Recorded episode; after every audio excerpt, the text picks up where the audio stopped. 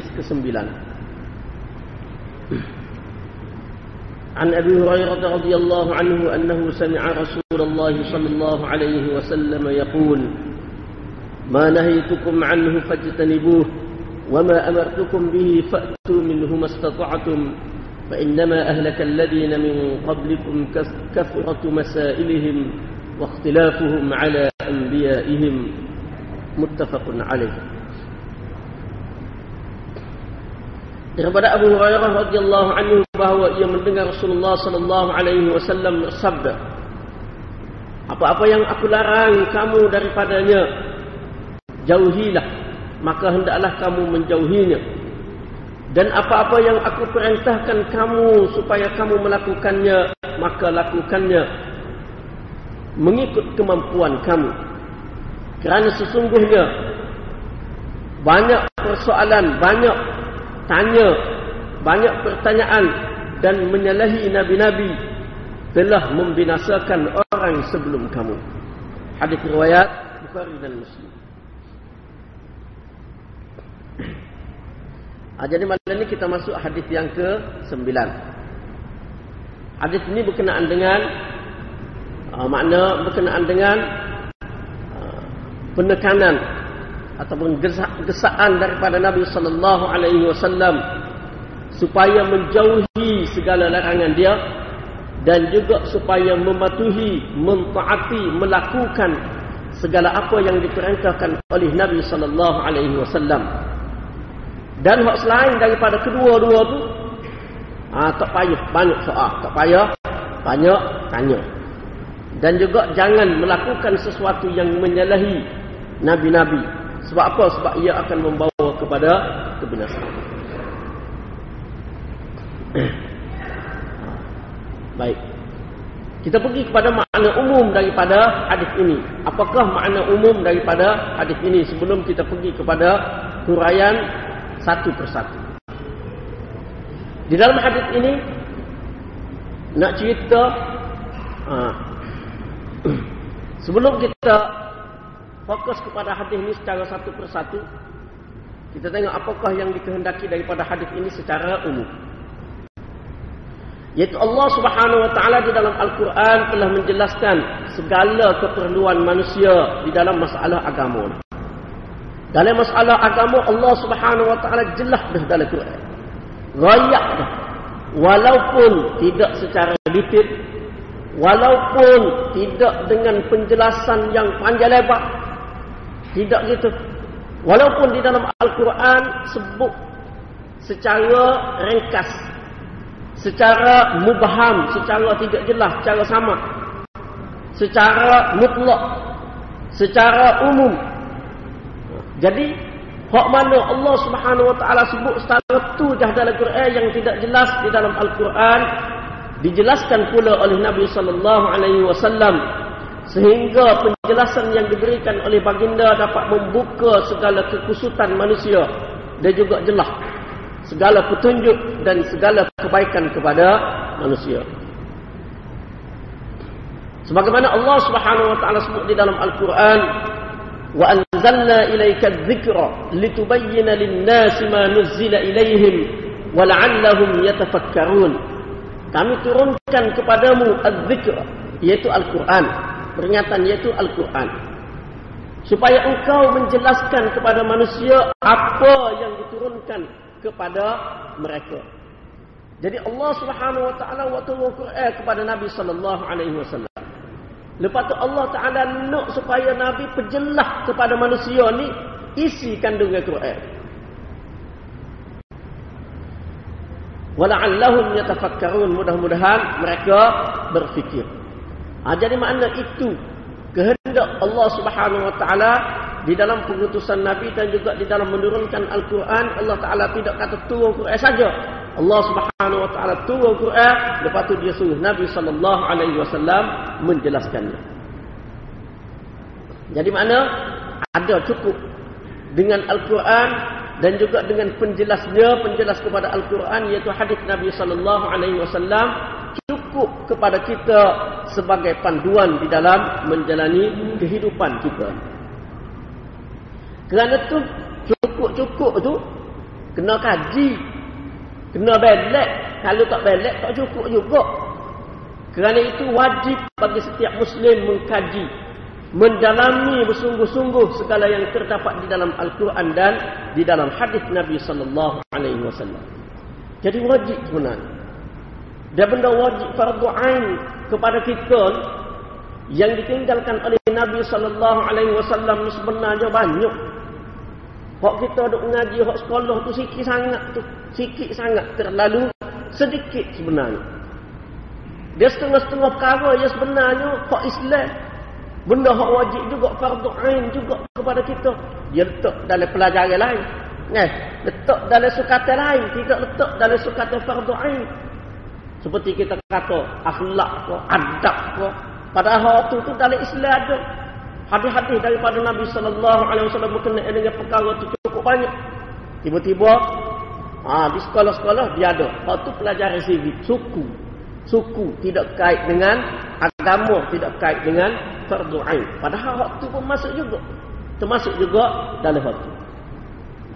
Jadi rekahnya mana segala hak berkaitan dengan hak segala yang merupakan kebaikan kepada manusia merupakan keburukan kepada manusia semuanya dijelaskan oleh Nabi sallallahu alaihi wasallam ada di dalam Al-Quran dan juga hadis baginda. Jadi selepas daripada kaji mengkaji betul-betul dengan mendalam selepas daripada itu beramal dengan kedua-duanya yaitu beramal dengan Al-Quran dan Sunnah Nabi Sallallahu Alaihi Wasallam. Sebatu Nabi Sallallahu Alaihi Wasallam bersabda, "Laisa min amalin yukarribu ilal, ilal jannah illa qad amartukum bihi, walaisa min amalin yukarribu ilal nar illa waqad zahitukum anhu." Atau kama qala. Tak ada sesuatu amalan yang boleh membawa seseorang ke syurga kecuali aku suruh dia berlaku. Aku suruh kamu untuk melakukannya. Dan tak ada sesuatu amalan yang boleh menjauhkan kamu daripada neraka kecuali aku. Aku ayat berlaku. Nabi sallallahu alaihi wasallam kata, jadi mana? Pada dengan waktu. Beramal dengan waktu. Betul-betul beramal dengan apa yang ada di dalam kedua-duanya. Menyebutkan diri dengan hak lain. Mengikut kehendak hawa nafsu ataupun perkara yang diadakan oleh orang kemudian akan menyebabkan seseorang itu terjerumus ke dalam kebinasaan. Buat lain daripada hak Nabi sallallahu alaihi wasallam suruh. Ataupun hak Nabi sallallahu alaihi wasallam larang buat juga. Eh, jadi sibuk dengan benda lain. Hak Nabi suruhnya hak ni. Hak Nabi suruhnya hak ni. Tapi disibukkan diri dengan perkara-perkara yang lain. Dan juga sibukkan diri dengan benda-benda yang diada-adakan kemudian. Itu akan menyebabkan seseorang manusia itu terjerumus ke dalam kebinasaan. Boleh jadi lagu itu. Boleh jadi rasa. Kalau sibukkan diri dengan perkara-perkara tersebut. Sebab kita tak perlu dah nak menyebutkan diri dengan perkara-perkara yang lain selain daripada apa yang ditunjukkan oleh Nabi sallallahu alaihi wasallam. Sebab baginda ayat dah cukup, komplit, cukup mahmud dah pada dengan hak tu dah. Dan juga di dalam hadis ini mana Nabi sallallahu alaihi wasallam mengingatkan kita banyak soal banyak soal timbul benda-benda hak tak ada hak yang tidak ada Ha, bila mana orang tegur banyak persoalan pula. Bila mana diperjelaskan banyak pula persoalan. Ha, jadi banyak persoalan begitu. Dan juga buat sesuatu yang menyalahi. Nabi-Nabi. Ha, seperti di sini. Mana sebut? Ha, jadi perbuatan tersebut maknanya banyak soal. Menyalahi Nabi-Nabi. Ha, jadi seperti yang Nabi sallallahu alaihi wasallam sebut di dalam hadis ini, perkara ini berlaku kepada ahlul kitab. Yang mana bila mana mereka tidak lagi patuh kepada rasul-rasul, banyak soal mengada-ngada di dalam agama, menyalahi rasul-rasul mereka, itu adalah punca kepada kebinasaan mereka. Punca kepada menyebabkan mereka itu lari sebenarnya daripada landasan agama. Ha, jadi makna di sini Nabi sallallahu alaihi wasallam garis dah Nabi yang berani Nabi kata lagu ni Hak mana aku suruh buat. Hak mana aku larang jangan buat. Sebab apa? Sebab Nabi dia yakin Confident. Confident apa yang dia telah sapa apa yang terdapat di dalam Al-Quran dan hadis Nabi sallallahu alaihi wasallam hak tu cukup. Dia confident lagi sehingga seperti contoh kita kata seperti contoh. Pernah satu kali tu Sayyidina Umar radhiyallahu anhu dia sebab zaman tu ada ahli ahlul kitab pokok Yahudi orang-orang alim daripada dari kalangan ahlul kitab dia mengajarlah mengajar kitab-kitab dahulu. Jadi di permulaan Islam tu memang ada lagi lah pokok dia mengajar sahabat-sahabat pada lagi gininya uh, jadi satu kali tu Sayyidina Umar radhiyallahu anhu dia kata kepada Nabi sallallahu alaihi wasallam dia tanya Nabi aku dengar puak-puak dia royak tu ada juga benda-benda molek ada juga benda-benda molek. Lagu mana kalau kita campur ke dia masuk dalam ajaran kita, agama kita. Nabi merah muka. Merah muka. Ha, Nabi SAW kata kepada dia, Amutahawwiku na antum ya Umar. Hmm, ni jadi kebingungan tu. Eh, jadi tak ada arah, tak ada, tak ada panduan kamu ni. Jadi bingungnya kamu ni. Ah, Nabi kata ke dia. Eh. Hmm. Ha. Jadi sehingga nak ambil hak tu. Nak ambil lagi hak dulu tu.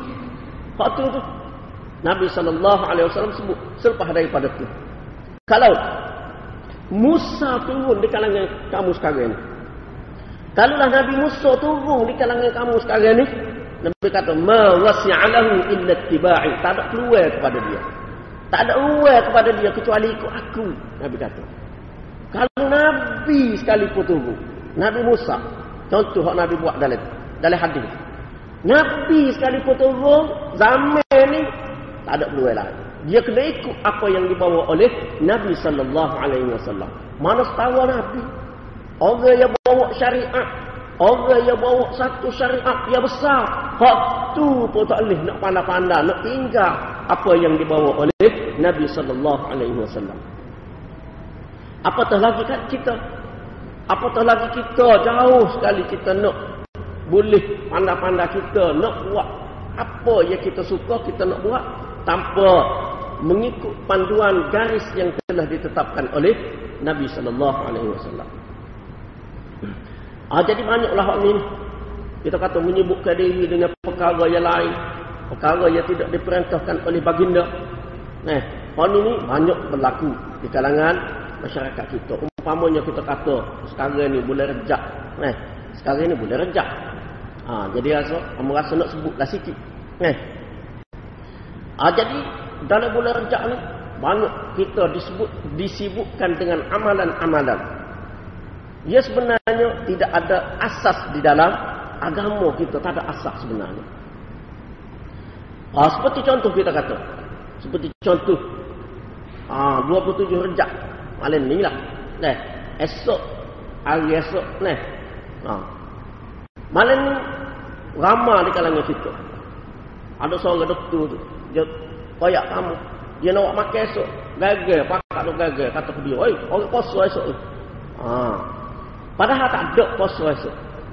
Tak ada siapa riwayat. Di dalam hadis-hadis kita ahlu sunnah. Hak da'if pun tak ada. So, hak sahih. Eh, jauh sekali. Dia menyebutkan tentang sunat puasa 27 rejak. Tak ada. Tak ada sahabat. Carilah kalau nak tahu. So pun tak ada. Sedangkan kita nak buat amalan-amalan khusus lagu tu kita kena ada sandaran. Kena ada apa yang datang daripada Nabi sallallahu alaihi wasallam. Kita puasa 10 Muharram kita kata. Ha, hari Ashura kita kata. Ada sebab. Kita puasa Arafah ada dalil nas. Kita puasa bulan Ramadan, wajib puasa bulan Ramadan tu. Sebab ada gelah dalil daripada Nabi sallallahu alaihi wasallam. Sebab tu kita boleh buat. Kita puasa sunat sunat kami ko ayyamul bid ko tiga hari sebulan hari putih tu semuanya ada sandaran daripada Nabi sallallahu alaihi wasallam. Puasa ni hari Syawal, ni hari dah. Sebab Nabi raya ni tak boleh kita panah-panah nak buat 10 pula. Kita kata ni, ni boleh. Kalau 10 tidak kau boleh. Eh tak boleh. Kat ni sudah lah. Dan Nabi raya ni, ni sudah lah. Nah, jadi itu semua kena ada sandaran daripada Nabi sallallahu alaihi wasallam. Lepas tu, orang ambil mana benda tu tu? Adalah dalam buku-buku yang tersebar di tempat kita ni. Tapi tak ada sandaran yang jelas. Tak ada. Kau ya Al-Hadis. Al-Hadis gitu dah. Tak tahu benda tu mari mana. Amba cari. Amba baliklah kitab-kitab. Bukan kitab Ahlus Sunnah wal Jamaah. Iaitu bukan kitab kita. Amba balik-balik. Kelihlah. Kitab syiah. ha. Jadi. Amba balik-balik tu. Kelih kitab syiah. Amba balik beberapa butir. Tiga butir kitab dia. Satu kitab man la yahduruhul faqih. Oh balik hot. Ah kitab man la yahduruhul faqih. Jadi belak-belak-belak waktu cari-cari cari rupa-rupanya ada dalam kitab tu. Ada dalam kitab tu kelebihan khusus berkenaan dengan bulan Rajab khusus. Dalam tu rupanya. Sebelum ni kita biasa dengar. Deh. Rejak ni nama sungai dalam syurga. Siapa yang minum air tu tak dahaga selama-lamanya. Kamu tengok dalam TV. Seorang ustaz ditanya. Dia pun kata mogok. Dia pun tak boleh nak rayak. Bagaimana? Kamu cari-cari tengok. Tengok ada dalam kitab syiah. Macam dua hak tu. Satu di dalam kitab Malla Yahduruhul Faqih. Dan yang kedua kitab Al-Kafi. Al-Furu' Min Al-Kafi. Ini ah, antara kitab sahih di sisi syiah. Bukan di sisi ahli sunnah. Ah tu. Jangan tukar. Kitab sahih pok dia. Bukan pok kita. Pok kita. Oh. Mau pok mana tak boleh pakai. Tak boleh pakai. Kamu cari. Ah jadi banyak. Seperti contoh. Ni satu. Ini di dalam. Dalam Allah Yahdurul Faqih. Dan juga di dalam. Ah, di dalam Tahzibul Ahkam. Ha, ini semua kitab-kitab sahih berlaku ni. Tahdibul Ahkam karangan Syekh Mufid. Ha, ulama dia. Ha, jadi dia kata apa? Ha, dia kata Nabi Nuh naik bahtera pada hari pertama rejak. Baginda berkata orang yang naik sama dengan dia tu supaya puasa gitu. Dia pun kata.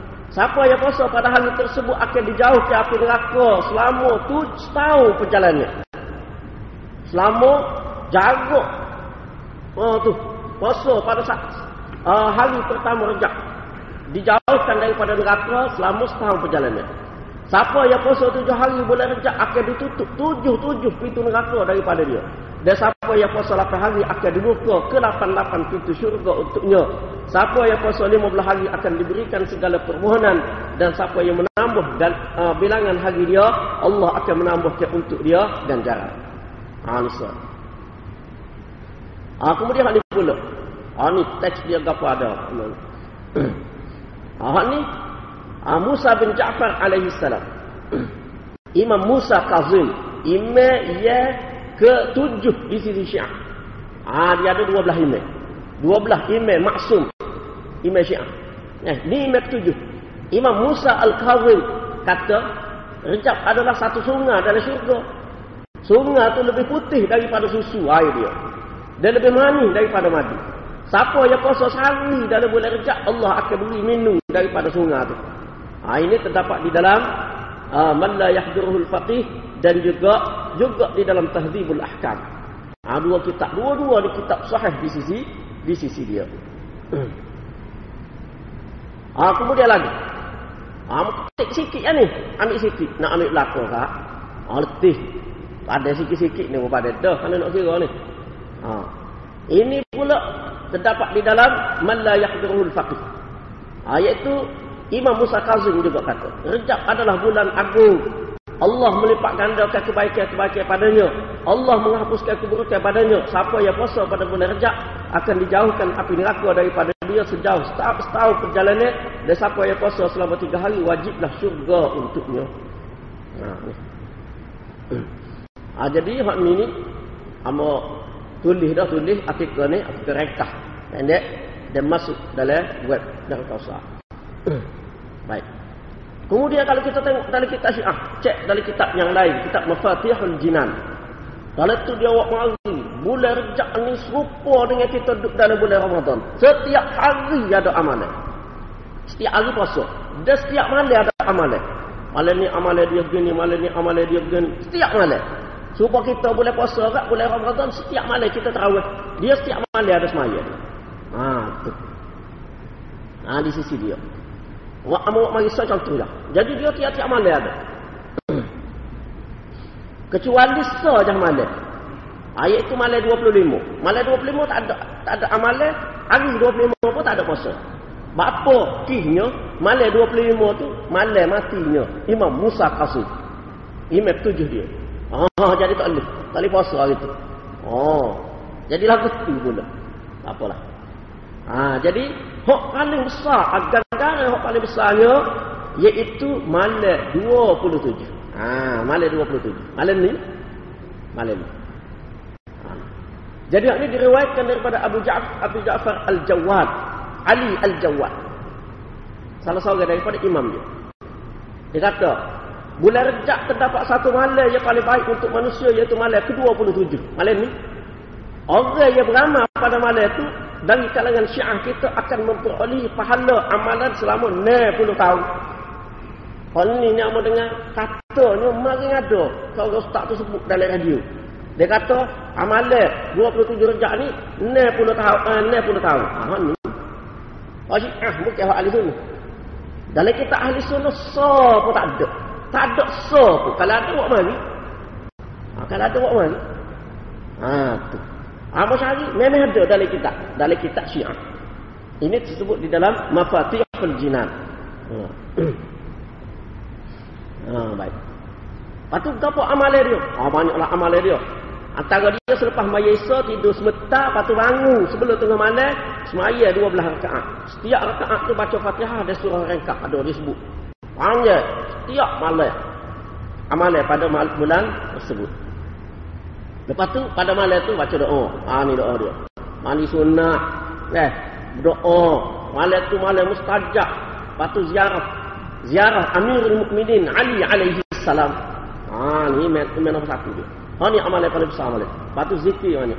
La ilaha illallah Muhammadur Rasulullah Aliyun waliyullah. Ha. Kemudian dalam kitab tu dia ada cerita lah. Ibnu Battutah pun ada satu ketika tu dia sapa malam 27 sapa di Najaf. Najaf Al-Ashraf. Ha, dia pun sendiri pun buat amalan ziarah Amirul Mukminin Ali alaihi salam dalam kitab tu. Ha, jadi ni sikit je hamba buat mari. Ha, daripada beberapa kitab Syiah. Ha, baik. Jadi ha, nak sebut sininya ha, mana sana hak berkait dengan hak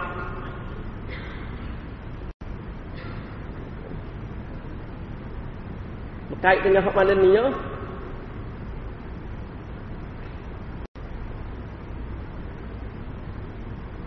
Ah, iaitu mana di dalam hadis ini Nabi sallallahu alaihi wasallam sebut hak mana dia suruh buat, hak mana dia larang tinggal. Nah, hak mana dia tak ada sebut, tak, tak ada kata apa, tak payah. Nah, tidak perlu. Sebab apa? Sebab apa yang disampaikan oleh Nabi sallallahu alaihi wasallam itu pun sudah cukup untuk kita pandai dengan hak tu dah. Pandai dengan apa yang terdapat di dalam hadis-hadis uh, yang dikemukakan oleh baginda. Hak tu ada tu sudah memadai. Ha, jadi Amos sebut sebagai uh, tambahan kepada kita malam ni Ayat tu supaya apa? Supaya kita di dalam beramal ni kita nak pastikan amal kita tu diterima oleh Allah Subhanahu Wa Taala. Kita nak pasti hot. Jadi nak pasti hot tu kena dua syarat dia beramal ni. Satunya ikhlas, syarat batin, yang kedua mengikut sunnah. Syarat zahir. Kena ada dua-dua tu. Kalau tak ada salah satu, amalan itu tidak diterima saja amalan. Saja amalan. Hmm. Patut tak boleh puasa kau? Boleh puasa. Puasa sekali-sekala. Jangan kita tetapkan sesuatu amalan ni kita tetap bulan ni dah kita puasa. Bulan ni dah kita puasa. Sedangkan Nabi sallallahu alaihi wasallam ajar kepada kita setiap minggu dua kali sehari kita boleh puasa. Puasa? Tak apa puasa. Eh, kalau tak saya juga agak sebulan tiga kali, tiga hari. Boleh tiga hari puasa. Tidak nanti kau boleh. Tidak nak kena nanti boleh mana-mana. Tak. Sebagaimana kita kata contoh. Kita kata kita nak baca Quran. Kita nak baca Yasin. Baca lah mana apa-apa pun. Tak ada larangnya. Bukan ikut lah baca. Jangan nanti malam Jumaat saja kalau kita nak baca. Ah, tak, tak payah nanti. Tak payah nanti. Mana baca lah. Bila-bila sahaja. Mana jangan kita tetap. Ah kita nak puasa nak nanti bulan ni. Nak nanti ada. Ah itu bukan yang ditunjukkan oleh Nabi sallallahu alaihi wasallam. Mana Nabi tunjuk Nabi ajar ada semua. Amalan itu ada semua. Selain daripada itu kita buat amalan yang biasa baca Quran apa tu banyak tak boleh buat. Waktu tu. Ah tu tu tak boleh buat. Ah baik. Jadi berkaitan dengan hak ni maknanya kalau kita tengok tidak ada sebenarnya di dalam kitab-kitab kita ahlus sunnah mana-mana riwayat yang sahih yang menunjukkan kelebihan kelebihan rejak. Kalau ada di dalam sunan Baihaqi umpamanya kita kata siapa yang puasa sehari tak boleh rejak dia boleh pahala setahun puasa. Siapa yang puasa dua hari pahala dua tahun puasa. Nah, waktu tu riwayat itu paling paling rendah kalau kita nak kata dhaif. Imam Ahmad antara hak berat lagi semua ulama kata maudhu Imam Ahmad kata mungkar riwayat. Begitu juga riwayat yang terdapat di dalam Sya'bul Iman Al-Baihaqi. Begitu juga. Jadi kalau ada lah dalam riwayat kita ahli sunnah balik. Tahu tak naik darjat hasan pun tak naik. Apatah lagi nak naik darjat sahih. Lemuh, dhaif, tak boleh nak dijadikan sebagai hujah balik. Tahu. Ah jadi mana soal kita nak beramal tak ada masalah beramal lah. Jangan tetap boleh tertentu. Nah, benda hak Nabi tak tetap lepas pada tu dengan kita mengharap sesuatu sedangkan benda tu tak ada. Bahkan kalau kita tengok dari segi dirayah, dari segi dirayah pun tak munasabah. Di dalam Islam, di dalam agama kita, ahli sunnah wal jamaah, bulan yang paling utama adalah bulan Ramadan. Itu bulan paling utama. Tak ada siapa boleh engkau itu. Tak ada siapa boleh engkau. Semua terima Ma ulima minad din bidarurah. Sesuatu yang memang diterima dengan mudah dalam agama. Semua orang tahu. Bulan Ramadan adalah bulan yang paling utama. Eh, patut puasa bulan Ramadan ada ke kelebihan serupa kita dengar? Kelebihan puasa, pahala puasa bulan Rejab ada ke? Ada ke? Ada. Tak ada. Eh, ganjaran siapa itu semua puasa sehari serupa dengan puasa setahun. Eh, Puasa tujuh hari dibuka pintu ditutup pintu neraka, dibuka pintu syurga lapan hari. Tak ada puasa-puasa bulan Ramadan sampai setahun tu. Jadi, kalau kita tengok, kita manding waktu lah sebenarnya. Canggih dah dengan pegangnya kita. Canggih dah dengan apa yang dipegang oleh ahli sunnah wal jamaah, iaitu bulan paling mulia dalam Islam adalah bulan bulan Ramadan. Tiba-tiba amalan bulan lain jauh lebih besar lagi daripada amalan di dalam bulan Ramadan. Jadi kalau kita duk pegang waktu kita duk bawa semacam waktu lama-lama sekali, lama-lama, akhir-akhir sekali, kelebihan bulan Ramadan ni jadi kegelak. Kegelak. Orang tak pandai dah Ramadan. Apa? Bulan lain salah. Bulan lain salah. Jadi waktu lah yang dikehendaki oleh oleh orang-orang yang cuba melakukan penyelewengan di dalam agama ni. Golongan-golongan tu seperti golongan syiah apa tu. Sebab dia nak ubah agama. Dia nak ubah. Ada lah dia di dalam Ramadan. Tak ada nak terawih-terawih dah.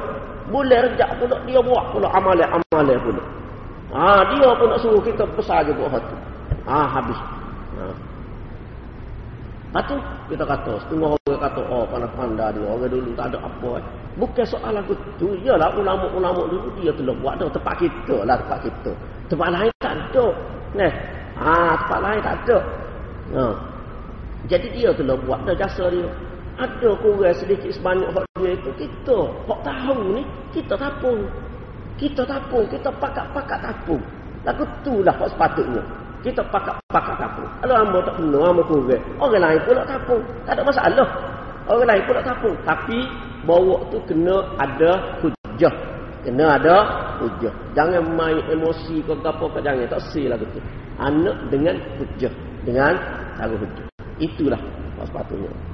Jadi mana kita saling tampung menampung di antara satu sama lain. Kita tengok ulama-ulama dulu dia ada. Tak betul lah cara dia. Imam Al-Ghazali. Dia buat kitab Ihya Ulumuddin. Dia buat kitab tu besar. Bagaimana jasa dia untuk agama. Dia buat kitab tu. Besar. Mari Hafiz Zainuddin Al-Iraqi. Lepas pada dia. Hafiz Zainuddin Al-Iraqi. Buat tahkik hadis kau ada dalam kitab dia tu. Jadi ada ke Izzud uh, Zainuddin habis Iraqi dengan maksud nak jeh dia ke nak lekeh dia ke? Bukan. Dengan maksud nak saling tampung menampung antara satu sama lain. Nak berjasa kepada Imam Ghazali. Imam Ghazali dia buat benda besar dah. Kita nak tolong. Kalau ada tak kena sikit sebanyak, nak tolong. Beki, nak tolong. Kemah. Benda hak besar hak dia buat.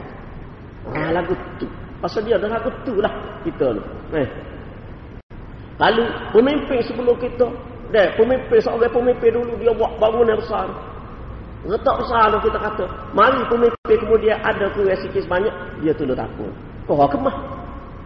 Baru kau kemah jadi. Begitu juga dengan agama ni. Ha, begitulah dengan agama ni. Orang dulu dia buat jasa ni. Deh, imam-imam di suatu ketika dulu dia buat bahagia dia orang lain. Sampai kemudian ni, buat dia dia pula.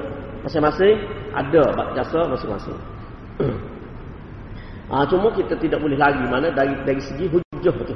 Kena ada. Ha, baik. Ha, kemudian kita balik kepada hadis ni.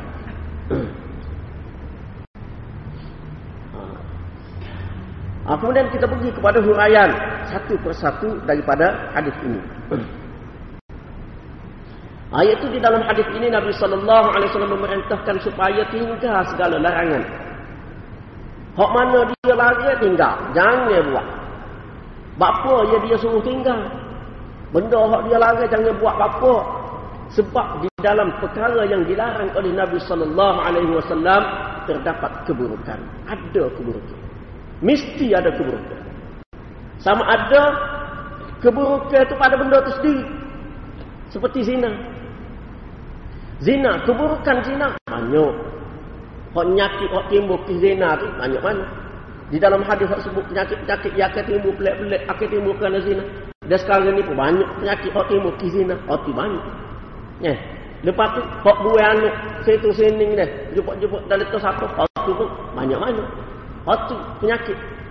Di antara penyakit dia lagi kesal buruk daripada zina, iaitu uh, merosakkan sistem rumah tangga tu rosak sistem rumah tangga bila ada anak dua nikah nah ah bila ada anak-anak orang jenis lagu tu maka dari segi keturunan tidak terjaga dari segi pesaka-pesaka pun tidak terjaga dia tak boleh nak terima pesaka daripada mak ayah dia pun tak boleh ah banyak kan jadi tidak terbelok nah tidak terbelok diri dia tu mana dia sebatas kalau dia kena usaha dia sendiri tak ada nak boleh. Kita kata kalau orang ni mati dia boleh sakau kau apa kecuali kalau wasiat. Itu lain lah.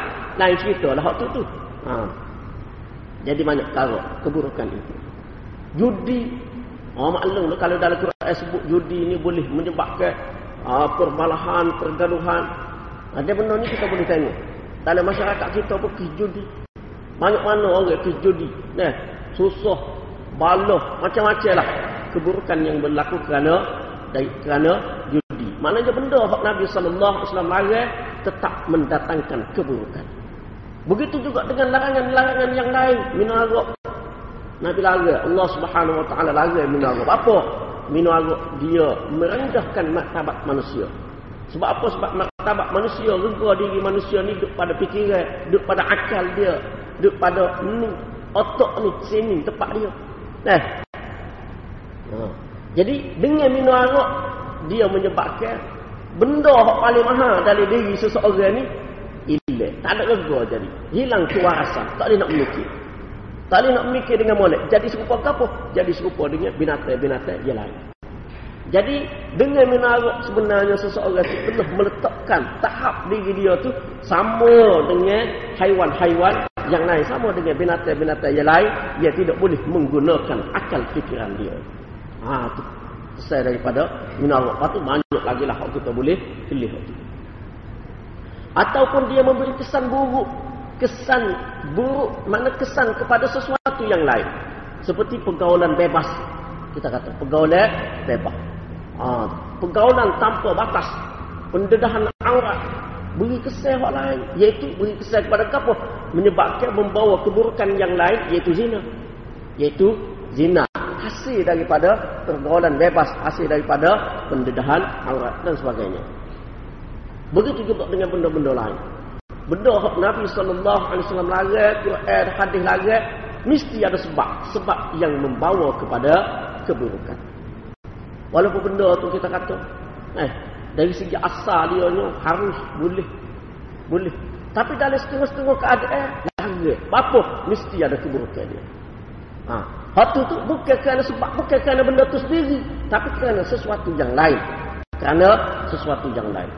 Seperti contoh kita kata di dalam kehidupan berumah tangga.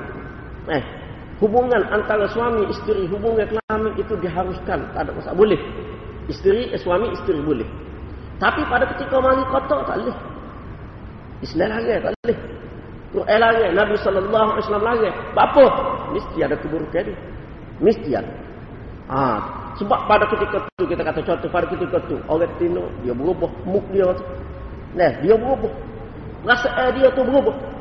Orang kata pula, dia nak pada ketika tu nak keseronokan, nak itu. Tiba-tiba kerana benda tu ada, kerana ada kekotoran tu keluar darah tu, menyebabkan keinginan dia tu tidak tercapai. Keseronokan tu tidak diperoleh, menyebabkan jadi timbul benda-benda lain pula. Jadi timbul benda-benda lain pula, timbul perasaan lain. Ah boleh menyebabkan kerana benda tu boleh jadi cerah. Ah tu Islam tak sih benda-benda lagu tu. Mana nak harmoni, nak harmoni. Ha tu. Mana benda hal lain? Walaupun pada asalnya benda tu halal, diharuskan walaupun pada asalnya.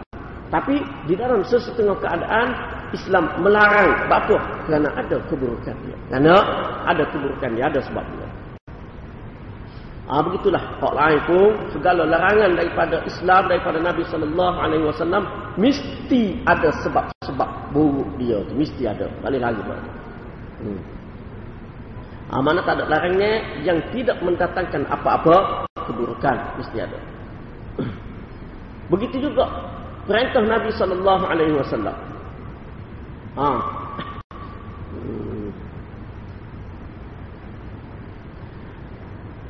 Oh, ha, begitu juga di dalam perintah Nabi sallallahu alaihi wasallam apa yang baginda perintah mesti ada kebaikan. Ha, mesti ada kebaikan. Hak lagi mesti ada keburukan. Hak perintah mesti ada kebaikan. Kebaikan di dalam membentuk jiwa manusia. Kebaikan di dalam membentuk peribadi, membentuk sifat. Mana sifat tahu mengenang budi dan sebagainya. Dalam semaya kita kata. Sebab tu kalau kita tengok. Kita tengok kepada asas kejadian manusia. Dan juga bagaimana kejadian manusia ini dikawal oleh hukum agama. Kita tengok. Hak Allah subhanahu wa ta'ala perintah kita. Hak Allah Subhanahu Wa Taala kata. Kalau kita tengok manusia ni dia dikuasai oleh beberapa daya kekuatan. Beberapa daya kekuatan dia panggil kuat. Daya kekuatan. Antara dia iaitu daya kekuatan akal. Kual akliyah dia panggil daya kekuatan akal. Yang mana dengan akal ni lah manusia boleh mikir, manusia boleh merancang, manusia boleh buat segala perkara. Sama ada benda tu benda baik ataupun benda tu benda buruk. Daya kekuatan akal manusia ni dia tak boleh telajak. Kalau telajak berat. Habis dia kat sini. Habis hak orang dia ramu. Eh, ah tu. Daya kekuatan akal dia boleh tipu orang dia macam-macam lagi. Dengan daya kekuatan akal dia boleh jadi mana nak supaya manusia menghambakan diri kepada dia dan macam-macam lagi. Dengan kecerdikan yang ia miliki. Ha. Kalau kurang telajak pun tak boleh juga. Bodoh siapa kau pergi kat ikut orang jauh orang jadi kepala pun tak apa. Tak boleh juga. Tak boleh juga. Jadi di dalam Islam, daya kekuatan akal ini diseimbangkan oleh apa? Diseimbangkan oleh hukum ibadat. Hukum ibadat. Hukum ibadat menseimbangkan daya kekuatan akal manusia. Jadi sedia boleh. Tahu kepada siapa nak menghambakan diri. Tahu kepada siapa kita nak taat dan kepada siapa kita nak kita nak jaga maruah diri kita tahu. Kita tahu. Ah dengan ibadat semaya dengan semaya. Apa yang kita kena ibadat kepada Allah Subhanahu Wa Taala. Apa yang kita kena sapa kepada perangkat sujud. Waktu tu di dalam hadis yang kedua rasanya ah betul dah. Ah, sebut dah sedikit situ. Hal ini kait dengan hak Nabi sungguh ni. Nabi perintah ada kebaikan. Yang kedua daya kekuatan apa? Daya kekuatan syahwiyah. Daya kekuatan dalaman syah syahwat kuas syahwiyah dia panggil. Kuas syahwiyah pula dia ada dua. Kuas syahwiyah dia ha, dari segi dunia. Dari segi dunia, dari segi harta, dari segi kekuasaan, dari segi itu. Jadi, Hak tu dari segi nak makan, dari segi gapo itu daya syahwat, kuat syahwiyah dari segi hak tu. Nak menguasai, nak berlaku, nak dunia. Ah, nak dunia.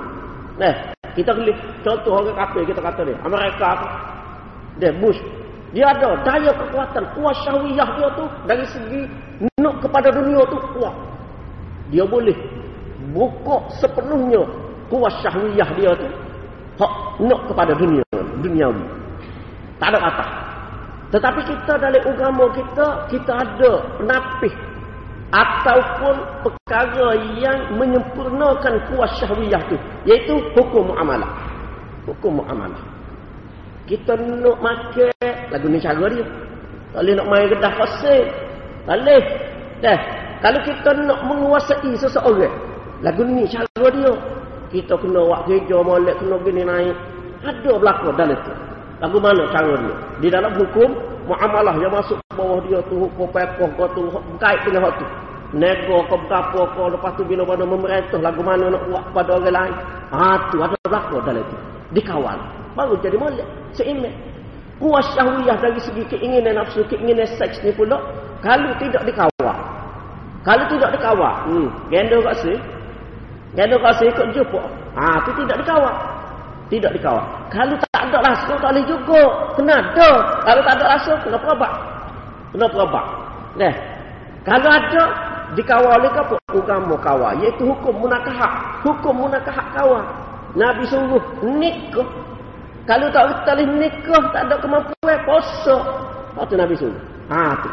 Mana hukum tu? Dia kawal. Ha, tu keinginan. Keinginan. Kual ghadabiyah. Daya kekuatan yang didorong oleh marah. Nah, sak diri nak marah ke apa tu? Apa tu? Dikawal juga. ha. Hmm. Ah, kok apa tanya? ah, dia adalah mana semuanya dikawal. Mana diri manusia ni dikawal oleh hukum agama, dikawal oleh perintah daripada Nabi sallallahu alaihi wasallam. Jadi nak royak sininya, mana segala hak Nabi perintah mesti ada kebaikan. Kebaikan untuk nak menyempurnakan kejadian seseorang manusia. Nak suruh kejadian manusia ni jadi sempurna. Hak tu. Kalau hak dia lari apa, gitu juga. Hak dia lari apa, hak tak boleh pun, gitu juga. Ah, mana bukan saja-saja. Setengah kita kata, oh, nah, terutamanya orang ya, dia tak sih pegang kepada kehendak agama. Oh, gini tak boleh, gini tak boleh. Cuba tak kena. Serba tak boleh. Tu sebenarnya dia tak tahu. Hak tak boleh tu ada kebaikan. Hak kena tu ada kebaikan juga. Hak kena buat. Ha, kemudian perintah Nabi SAW mesti dilakukan mengikut kemampuan. Mengikut kemampuan. Tu mengikut kemampuan ni, oh, dia kata, eh, kita tak mampu nak semaya. Tu, ada. Yang dimaksudkan dengan berkemampuan tu bukan bermakna bermudah-mudah dalam beramal. Bukan bermakna nak suruh mudah-mudah nak suruh, hmm, yalah, kita tak mampu tak. Eh, kita tak mampu nak puasa. Kita tak mampu nak bayar zakat. Pitih lana. Eh, duk. Mana bukan nak suruh bermudah-mudah. Tapi sebenarnya nak suruh. Ah, ah, tetapi bersungguh-sungguh. Tetapi dengan bersederhana. Ah, itu satu. Ada beberapa mana. Mana sekadar kemampuan tu yang pertama bersederhana di dalam beribadah. Di dalam melakukan amalan sederhana. Jangan melampau sehingga menyusahkan diri sendiri. Dia jangan. Kurang pun tak. Jangan. Tak boleh. Ifrat, tafrid, tak boleh. Kena iktidal, sederhana, sederhana molek. Ikut sebagaimana yang ditetapkan oleh Nabi SAW. Jadi disebabkan oleh mana? Disebabkan oleh belas kasihan dan juga kasih sayang Nabi SAW kepada umat dia supaya mereka tidak berasa susah untuk beramal. Ha, jadi Nabi suruh buat sekadar kemampuan ni iktidal sederhana di dalam beramal ni. Sebab apa? Sebab nabi tahu.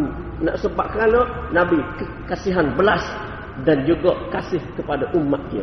Sebab tu nabi sallallahu alaihi wasallam sendiri dia semaya waktu malam tapi dia tidur juga. Dia tak buat tak tidur sendiri walaupun sekali-sekala tu ada berlaku tapi hak umumnya dia tidur juga apa tak sini berat tak sebui supaya umat dia kata Nabi kita tak tidur. Kita pun tak si tidur. Eh, tak si. Berat.